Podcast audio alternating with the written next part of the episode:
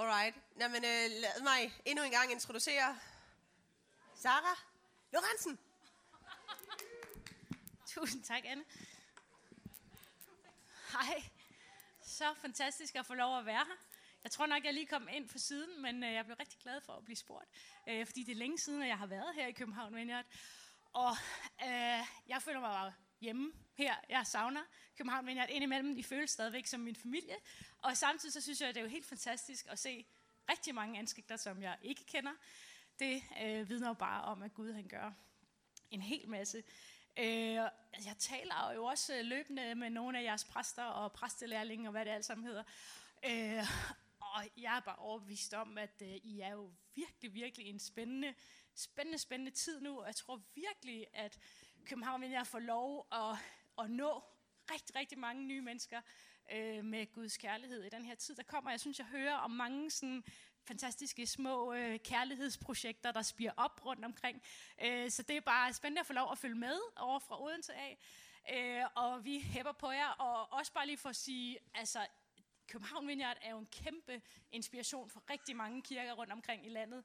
Øh, det kan være, at du er her for første gang, eller bare har været et par gange og ikke lige tænker over det, men bare lige for at sige, øh, I er altså med i et virkelig, virkelig spændende eventyr øh, her i København Vineyard, og jeg synes, det er så fantastisk med Plan A og Mission Julegave, og glæder mig til at høre mere. Øh, som sagt hedder jeg Sara og er 35. Alligevel, jeg siger det lidt på en måde lidt højt for lige sådan selv at vende mig til tanken. Øh, jeg er gift med Thomas, øh, og vi flyttede til øh, Odense for de her omkring fem og et halvt år siden for at plante Odense Vineyard. Øh, og før det har vi så været en del af København Vineyard her i 10 år. Øh, og det har været et helt, helt øh, fantastisk eventyr, hvor vi har fået lov at se rigtig mange forskellige mennesker øh, blive mødt af Gud, både igennem fællesskabet, åndelige oplevelser, øh, praktisk hjælp. Øh, Odense Vineyard er nu øh, en menighed fuld af, øh, ja, man kan, jeg ved ikke, man kalder det en spraglet menighed fuld af mm, fest og farver. Øh, det er også sådan en kirke, hvor en tredjedel af dem, der kommer, at der er det deres øh, første kirke, så de har slet ikke været vant til noget med Bibel og, og kirke øh, og, og, ja, og sådan noget. så det, det giver en virkelig, virkelig fantastisk øh, spændende dynamik, og det er bare så mega spændende at få lov at være med til. Jeg vil gerne lige kunne sådan, se jer alle sammen. Nå. Øh, Udover at lede Odense Vineyard, så er min mand og jeg også med til at lede det, der hedder Vineyard Norden, som København Vineyard også er en del af. Øh, hvor vi blandt andet, blandt andet arbejder med at få lov at se øh, flere vineyardkirker blive plantet rundt omkring i Norden, fordi at vi virkelig, virkelig tror, at den lokale kirke er verdens håb. Øh, ligesom København Vineyard er det, så er kirker der, hvor man kan komme ind og finde håb, finde mening, finde fællesskab, finde fred, finde helbredelse. Øh, så jeg kunne ikke forestille mig at få lov at arbejde med noget mere meningsfyldt. Øh, jeg har taget et lille billede med af min mand og vores nye kat Chips. han hedder Chips, fordi han elsker chips. Øh, I må ikke lige øh, melde mig til kattens verden eller eller andet. Eller, jeg, ved, jeg ved ikke noget om... Øh, må katte gerne spise chips, Anne? Ja, ja. ja, ja. Okay, super, super. Okay. Øh, en kvinde, der hedder Hannah Whitall Smith, hun skrev i 1875 en helt fantastisk klassiker, øh, der hedder The Christian Secret of a Happy Life. Og i den der sammenligner hun en trone med øh, sådan en mand, som slæber sig hen ad vejen med en kæmpe byrde øh, på ryggen, sådan en helt nedbøjet ryg. Øh, og, da der, og så kommer der så en vogn op på siden øh, af ham og spørger, hey, øh, vil du ikke have et lift? Tilbyder ham at, øh, at komme ja, og tage ham med på rejsen, og gladeligt så accepterer øh, den her nedbøjede mand tilbuddet. Øh, men da han så sætter sig ind i vognen, øh, så bliver han ligesom ved med at sidde øh, nedbøjet med den her byrde og kæmpe rygsæk øh, på sine skuldre. Øh, og manden siger, øh, eller den venlige chauffør, han spørger sig, jamen hvorfor lægger du ikke din byrde ned? Og manden siger, åh, oh, men jeg føler næsten, det er alt for meget i forvejen at spørge dig om, øh, ligesom at bære mig. Jeg, kunne, jeg kan umuligt øh, drømme om også øh, og bede dig om at bære min byrde også. Ja. De fleste af os bekymrer os alt for meget øh, om om både store og små, små ting, for hvordan det skal gå med vores uddannelse, job, parforhold, børn osv., og masser af små ting i hverdagen, øh, vi gerne vil have til at lykkes, ting vi gerne vil have, vi, øh, skal, hvor vi gerne vil leve op til, forsøge at leve op til andres forventninger på jobbet, derhjemme. Bliver maden nu god? for mine børn nu nok grøntsager? Øh, ser jeg nu godt ud? Ser jeg nu noget dumt? Øh, alle de her ting, øh, det kan næsten blive en religion at bekymre sig, synes jeg, eller meditere på frygt, som man i virkeligheden også kunne kalde det.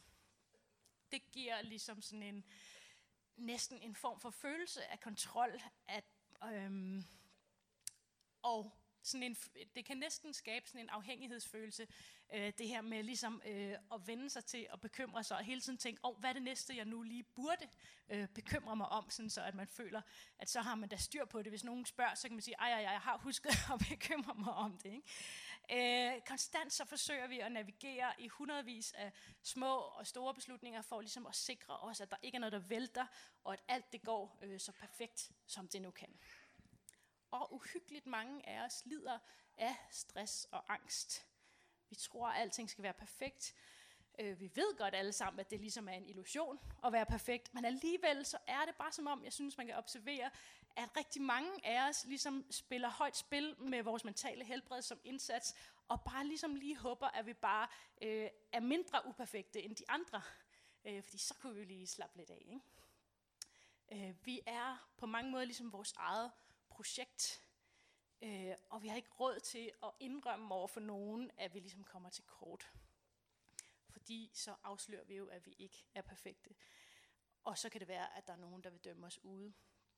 Øh, så samtidig med, at rigtig mange af os lider af den her præstationsangst, kunne man kalde det, inden for uendeligt, altså sygeligt mange forskellige arenaer, ikke? så er der også mange af os, der lider af ensomhed fordi at vi er bange for at vise vores sande og utilstrækkelige øh, og grimme selv frem. Og det vrimler med artikler om, hvor mange mennesker, der har stress. Jeg tog lige øh, nogle stykker med, jeg bare lige hurtigt kunne finde. Især vil jeg mærke et citat af psykologen Allan Holmgren, der siger, der er ikke én person i alle de år, jeg har coachet personer, ramt af stresssymptomer, hvis problem ikke har været ensomhed. Tror, at vi skal klare os selv, og det er et svaghedstegn, hvis vi har brug for hjælp. Og hvis vi har en relation til Gud, så er der rigtig mange af os, der også meget let kommer til at tage det verdensbillede med ind i vores relation til Gud. At vi ligesom skal klare os selv. Fordi at det er det her krav, øh, som vi lærer i samfundet. Øh, igen og igen lærer samfundet, at vi, øh, hvad, hvad har jeg skrevet? At vi tror, at vi ligesom skal leve op til en hel masse ting, så kan vi også nogle gange tro, at Gud også forlanger, at vi har øh, ligesom styr på os selv, før vi kommer til ham, før vi kommunikerer med ham. Det kan også være, at vi har det lidt sådan, at vi helst ikke øh, vil forstyrre ham for meget. Ikke? Øh, med, vi vil helst ikke forstyrre ham for meget ved vores øh, selvoptagede bønder. Men jeg tror ikke, at det kunne være længere fra sandheden. Jeg tror, at Gud han har langt mere tryghed og glæde og frihed til os på det her område, end vi overhovedet kan forestille os. Jeg tror, at faderen han inviterer hver eneste af os ind i en bekymringsløs dans med ham. Og jeg tror, at han ønsker, at vi hver eneste dag kaster vores byrde øh, hen på ham og lader den ligge der, vel at mærke. Øh, som børn øh, som regner med, øh, at deres forældre bare griber dem, øh, når, de, når øh, de kaster sig ud, og som regner med, at deres forældre sørger for dem. Og vi skal starte med at se lidt på Jesus. Og jeg sad sådan lidt og tænkte, at hvis vi nogle gange kan føle, at vi kæmper øh, med høje forventninger fra vores omgivelser, så tænker jeg, at Jesus om nogen kan sætte sig ind i det pres hundredvis af år før Jesus blev født, øh, blev der profeteret om hans liv og hans virke og hans død. Hans fødsel var omgået af stort ståhej øh, fra datidens vismænd, øh, og også af frygt fra magthaverne. Øh, Jesus han voksede op med en viden om, han vidste godt, hvem han var. At han var øh, særligt udvalgt til at sætte menneskeheden fri fra mørkets greb. Det tænker jeg, det er okay, stort pres alligevel. Øh, da han så som 30-årig træder offentligt frem og begynder at udføre mirakler, øh, så medfører det straks en kæmpe folkebevægelse, øh, der håber og forventer, at han ligesom vil være den øh, herfører, der vil træde ind og smide den romerske besættelsesmagt ud. Øh, de religiøse mennesker, de forventede ligesom, at han skulle passe ind i deres verdensbillede. Øh, de var konstant forarvede og vrede øh, på ham. De fattige, de havde bare uendelige behov øh, og fulgte ham alle steder. Disciplerne fulgte ham også alle steder, og de ville også bare vildt gerne associeres med alt hans øh, street credit. Ikke? Alle ville have noget af Jesus. Alle forventede noget af ham. Og det, der jo var med Jesus, det var, at han var 100% menneske. Øh, han var ikke sådan et øh, supermenneske, vel? Øh, han havde de, præcis de samme læmelige begrænsninger øh, som os. Han blev træt, sulten, udmattet, øh, bange, ked af det. Øh, han havde ligesom os brug for venskaber. Han havde brug for et trygt sted at sove. Men hvis der er noget, som er helt, helt tydeligt, når man læser evangelierne om Jesus, øh, så er det, at Jesus på ingen som helst måde led af stress eller præstationsangst. Den kan det ligesom være. Hvis vi går helt tilbage øh, til begyndelsen af Bibelen, så kan vi læse om, øh, at vi mennesker vi blev skabt til at være sammen med Gud dagligt. Vi blev skabt i hans billede. Vi blev skabt til at være et med Gud, øh, til at være helt tæt på ham. Men i det, man kan kalde øh, Adam og Evas syndefald, øh, og igen og igen, øh, for os mennesker, så vender vi os ligesom væk øh, fra vores skaber og vælger øh, at leve uafhængigt af Gud. Vi vil gerne have æren for vores egen succeser. Vi vil gerne selv bestemme, hvad der er godt og dårligt. Vi vil gerne finde vores egen vej. Så en af de helt store effekter øh, ved det her, øh, som man kan kalde syndefaldet, det er, at Adam og Eva de bliver adskilt fra den her ubrudte forbindelse med Gud. Og dermed begynder en øh, jagt, som har fortsat gennem hele menneskets historie, øh, på øh, en selvidentitet. Kan man kalde det. En identitet uden Gud. Med stress og angst som følgesvend. Man kan stille spørgsmål som, Åh, er, er jeg den, som mine forældre ser mig som? Øh, er jeg den, som andre forventer, jeg skal være? Øh, er jeg min uddannelse? Øh, er jeg mine karakterer? Er jeg mine succeser? Er jeg mine fiaskoer? Er jeg mit udseende? Er jeg mine interesser? Og det var først efter, at Adam og Eva de handlede uden afhængighed af Gud, at de oplevede det her separate selv. Før det, så oplevede de sig som en del af Guds familie. Og det er det, som der er med Jesus, det er, at han har ikke noget splittet selv, som vi har. Jesus, han definerer kun sig selv i relation med faderen, med Gud selv. På et tidspunkt så bliver de jødiske lærte øh, meget forarvet over, at Jesus han har helbredt en mand, der havde været lam i 38 år på en sabbat. Og vi kan lige læse fra Johannes 5. Så gik manden hen til de jødiske ledere og fortalte dem, at det var Jesus, der havde helbredt ham. Derfor anklagede de Jesus for at overtræde loven ved at arbejde på hviledagen. Men Jesus svarede, min far arbejder i dag, så det gør jeg også. Den udtalelse gjorde de jødiske ledere endnu mere opsatte på at slå ham ihjel, for han ikke blot overtrådte sabbatslovene, men også kaldte Gud for sin far, og dermed gjorde sig til ét med Gud. Jesus fortsatte. Det siger jeg jer. Sønnen kan intet gøre af sig selv. Han gør kun det, han ser sin far gøre. Hvad faderen gør, det gør sønnen også. For faderen elsker sønnen og viser ham alt, hvad han selv gør.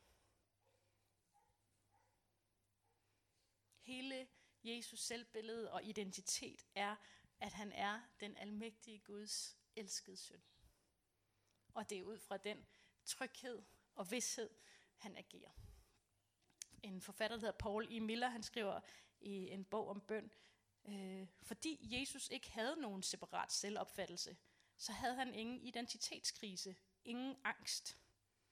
Derfor forsøger han ikke at finde sig selv.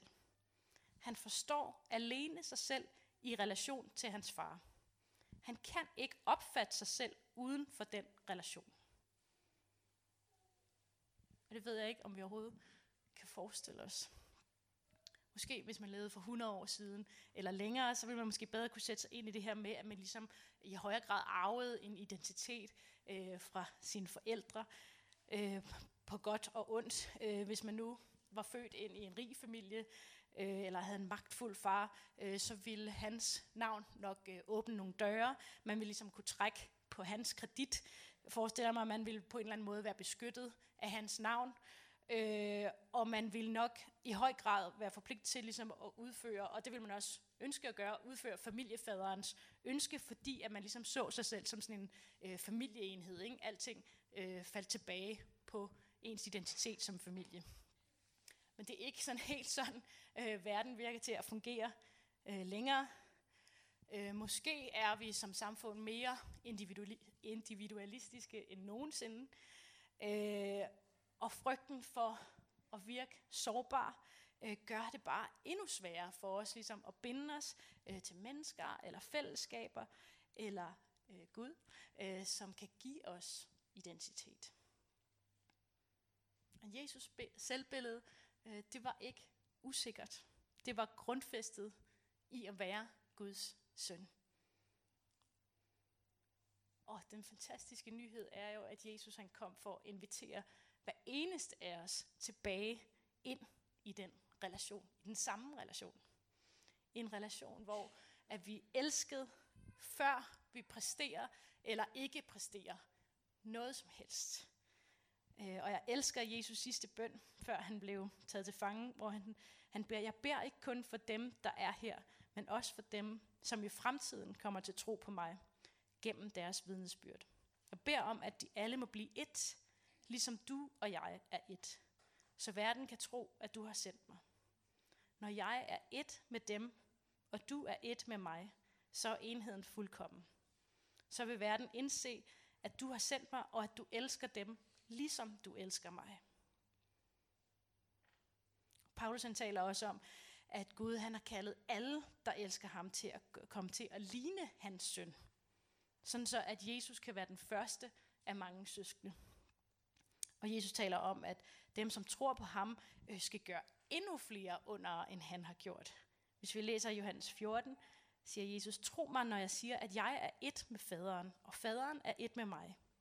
Men vil I ikke tro det, så tro på grund af de under, I har set mig gøre. Det siger jeg jer. De, der tror på mig, skal gøre de samme under, som jeg har gjort. Ja, de skal gøre endnu mere, for jeg er på vej til faderen. Hør godt efter, hvad I end beder om i mit navn, det vil jeg gøre. På den måde vil faderen blive æret gennem sønnen. Hver eneste menneske her på jorden er skabt til at have samme intimitet og samme tætte bånd til faderen, som Jesus havde. Til at operere ud af den samme tryghed. Til at have den her oplevelse af, min far han har alle ressourcer til rådighed. Han har al visdom. Så jeg har intet at frygte. Intet at bekymre mig for. Er det sådan, du tænker om dig selv? Jesus han så sig selv som Guds søn, som Guds barn. Og igen og igen så opfordrer Jesus os til at komme til faderen som børn. Konsekvenser kan vi læse i evangelierne, hvordan Jesus han går væk fra menneskevægten for at være alene med sin far. For at bede til sin far, for at høre sin fars stemme. Uden ham, så kan han ikke være den, som han er skabt til at være. Så når Jesus han beder os om at blive ligesom små børn, så beder han os ikke om noget, som han ikke selv gør. Og jeg elsker det her citat igen fra Paul Miller. Øh, jeg stussede bare sådan over det øh, første gang jeg læste det, at Jesus er uden tvivl det mest afhængige menneske, der nogensinde har levet. Og det er bare som om, at det ikke lige helt passer ind i vores øh, idealer i dag om ligesom hver især skulle stå stærkt og være vores eget brand og have styr på alting. Men Jesus han var ikke bare, han var ikke bare ligesom sådan et øh, supermenneske, der lige poppede op af sig selv og gjorde sig selv øh, mega awesome. Vel? Øh, sådan som vi måske nogle gange har tendens til øh, at se det sådan, også se andre øh, celebrities eller andre se sådan, nej, et fantastisk menneske, der lige har skabt sig selv. Ja. Øh, Jesus han levede på jorden i en ubrudt kontakt med sin himmelske far. Det er det. Og jeg skulle hilse at sige, at verden ikke har været den samme siden. Øh, og nu kommer jeg lidt ned til det, som jeg håber at sige i dag, som handler øh, om bøn.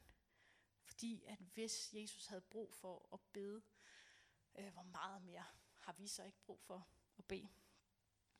Ja, og det er faktisk, jeg synes faktisk, det er virkelig provokerende, så mange gange Jesus han gentager, øh, at han intet kan gøre uden faderen. Øh, og på et tidspunkt siger han også, at vi intet kan gøre uden ham. Vi var slet ikke ment til at leve en dagligdag uden kontinuerlig kontakt med Gud selv. Ikke engang Jesus kunne leve uden Gud.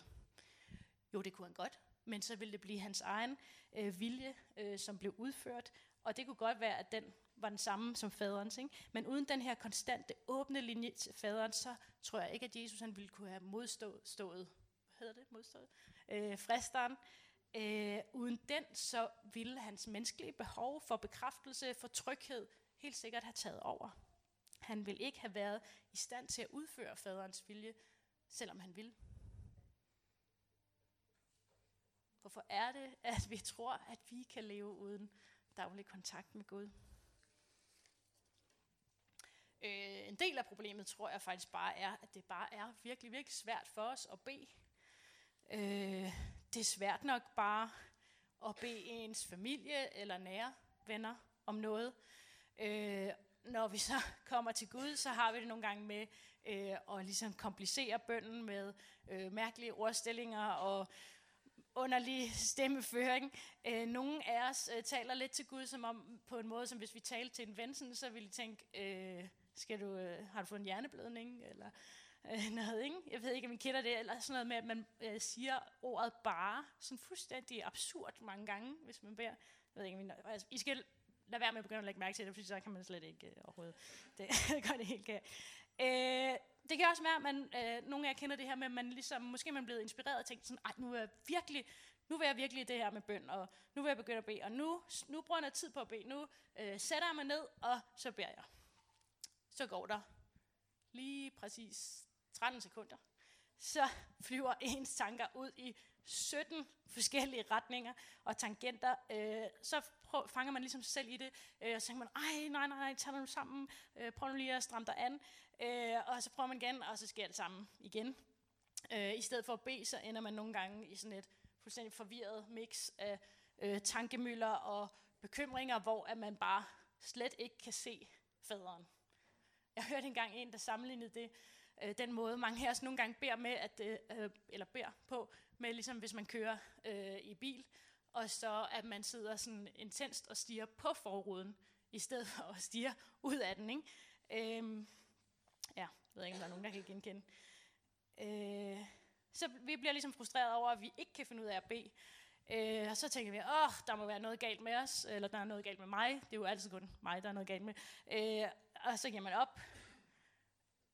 Øh, og ja, der er noget galt med mig, men der er også noget galt med jer, heldigvis. Øh, måske fordi, at vi ofte forsøger at relatere til Gud, uden ligesom øh, helt at ville være afhængige af ham. Øh, ham her, Paul Miller, han skriver igen, at der er ligesom det med bøn, at det faktisk øh, afslører, øh, hvor selvoptaget og tvivlende vi faktisk er. Det er ligesom lettere ikke at bede. Også fordi, at vi er ret ukomfortable med stillhed. Øh, vi er vant til at skulle være produktive og opnå resultater hele tiden. Øh, bøn kan meget nemt føles som spild af tid. Øh, nogle gange øh, når jeg sætter mig ned for at bede, øh, så er det bare som om, at hele øh, min krop, den skriger sådan, ej, kom nu i gang med at gøre noget. Øh, vi er vant til at blive underholdt øh, non-stop af Netflix, Spotify, øh, computerspil, sms'er, Facebook osv. Øh, vi er ligesom ukomfortable med stillhed. Øh, og vi er i høj grad ukomfortable med at føle os hjælpeløse. Vi er vant til at kunne fikse næsten alt på et sekund, bare ved at google eller noget. Ikke? Bøn, det virker nogle gange bare som så langsom en løsning. Og oven i købet, så er der måske mange af os, der har oplevelser af bønder, som ikke er blevet besvaret. Vi kan rigtig tit kæmpe med en tvivl om, om bøn overhovedet øh, virker. Men Jesus siger, at vi skal komme som børn, som små børn. Og jeg har en helt øh, vidunderlig nevø, som alle, alle, der kender mig, det, de er nok trætte af at høre om ham, men øh, som hedder Hugo, og han er lige blevet to år. Øh, og når Hugo han øh, kigger på mig øh, om beder om noget, ikke, og siger, Meg, øh, så, øh, så er det bare som om, at mit hjerte det smelter tusind gange fordi han beder mig om noget. Ikke? Øh, og Hugo, han kommer ikke sådan nervøst hen til mig øh, med velovervejet og flotte ord øh, og gestusser og underlig indstilling øh, og ordstilling. Øh, Hugo, han kommer med den største tryghed i, at jeg jo er helt vild med ham, og selvfølgelig ønsker at opfylde alle hans behov. Når vi kommer til Gud, øh, så prøver vi tit ligesom at virke åndelige, øh, ligesom koncentrere os om Gud, og måske prøve, det prøver jeg i hvert fald nogle gange, sådan at føle på en bestemt måde, eller noget, ikke? Øh, små, små børn, de lader sig slet ikke holde sig tilbage øh, af deres selvviskhed. Øh, ligesom disciplene, øh, så kommer de, ligesom de er, fuldstændig selvopslugte. Øh, de siger sjældent tingene på den rigtige måde, men fordi at de er børn, øh, så vil vi gerne høre, hvad der er på deres små hjerter. Og jeg skælder jo ligesom ikke Hugo ud for at være selvoptaget eller ængstelig. Jeg bliver bare så glad for, at han beder mig om noget.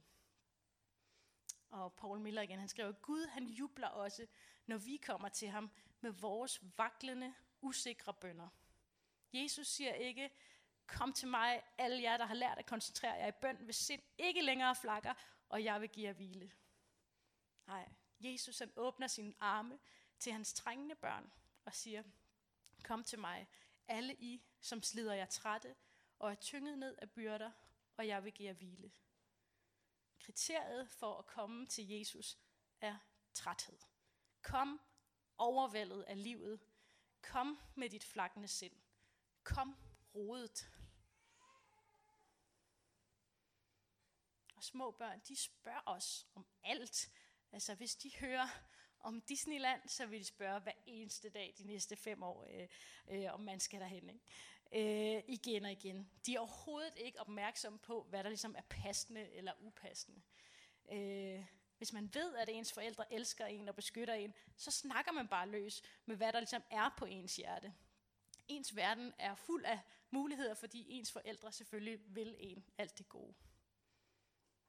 Og Jesus siger det her, men vi kan faktisk slet ikke komme ind i Guds rige, hvis ikke vi ændrer vores indstilling til at være som et barns. Tillidsfuld, umiddelbar, bevidst om vores egen hjælpeløshed. Og jeg tror, det handler om at forstå øh, målestoksforholdet også, ikke? at forstå og anerkende, at Gud er Gud. At han er helt anderledes end os. At det er ham, som holder os i live. At det er ham, som har al magt at vi er fuldstændig hjælpeløse i forhold til at blive de bedste versioner af os selv.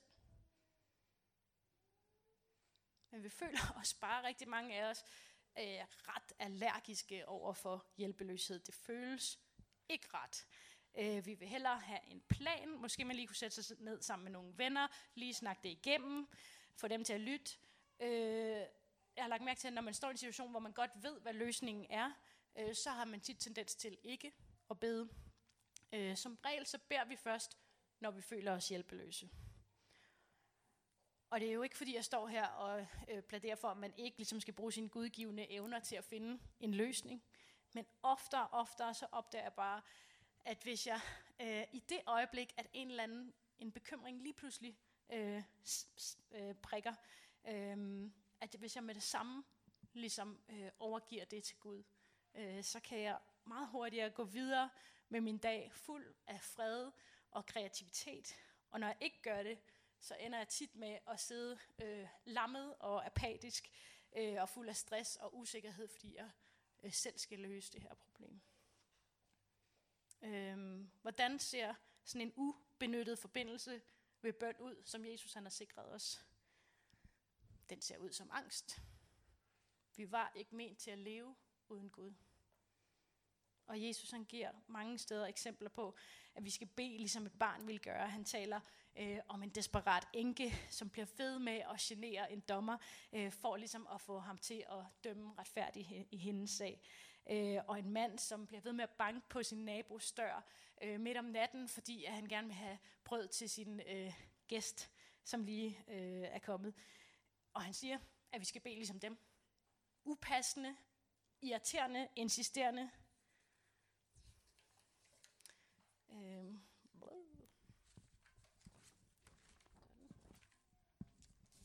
Jesus han ønsker, at vi skal klistre til ham med vores bønder.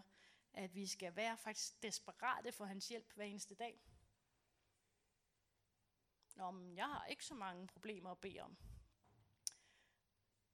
Måske din vision for dit liv er for lille. Guds vision for hver af vores liv er, at vi kommer til at ligne Jesus. Og folk, som beder meget, de beder ikke meget, fordi at de er stærke kristne, vel? De beder meget, fordi de ved, hvor svage de er. De ser på deres hjerte, og så sørger de over, hvor utålmodige de er. Og så løber de hen til Gud igen og igen og beder ham form tålmodighed i dem. Mindre modne kristne har måske en tendens til at tænke, øh, at de godt kan klare livet selv, de ser ikke deres utålmodighed, i stedet så bliver de bare frustreret over alle de langsomme mennesker, de bliver ved med at løbe ind i. Ikke? Jo mere vi forsøger at bede, jo mere øh, afsløret bliver vores svage sider. Og jo mere vi ser vores svage sider, jo mere forstår vi af vores behov for Guds nåde. Og en amerikansk munk og forfatter Thomas Merton skrev engang, at bøn er et udtryk for, hvem vi er. Vi er levende ufuldkommenheder. Vi er et hul, en tomhed, der har, for, der har brug for at blive fyldt op. Det er erkendelsen af vores svaghed, som giver os adgang til Guds nåde. Og det er den største frihed, vi overhovedet kan opleve. At han former os med sin kærlighed.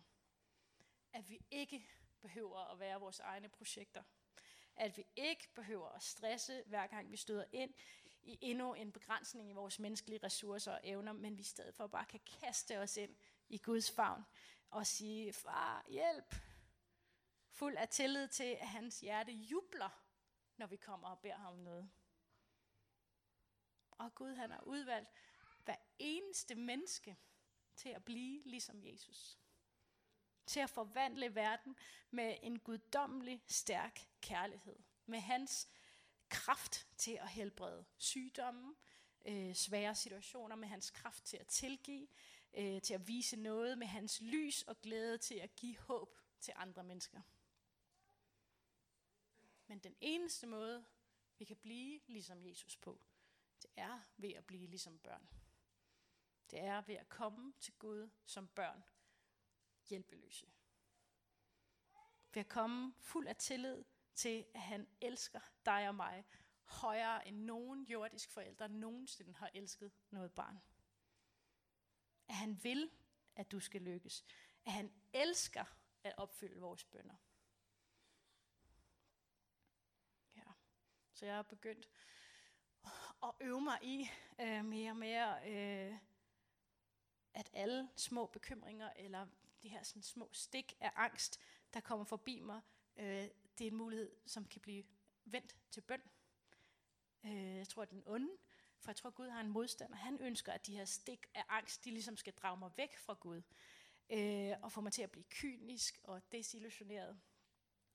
Men Gud han tillader alligevel de her stik af angst, øh, for at minde mig om den fuldstændig frie adgang, jeg har til hans favn. Som han har sikret mig gennem hans død. Og at jeg bare, jeg kan bare kaste mig op på hans skød. Så hvad nu, hvis hver eneste bekymring øh, for hver enkelt af os blev springbræt til større intimitet med Jesus? En intimitet, som gør os i stand til at gøre det samme kærlighedsunder som Jesus.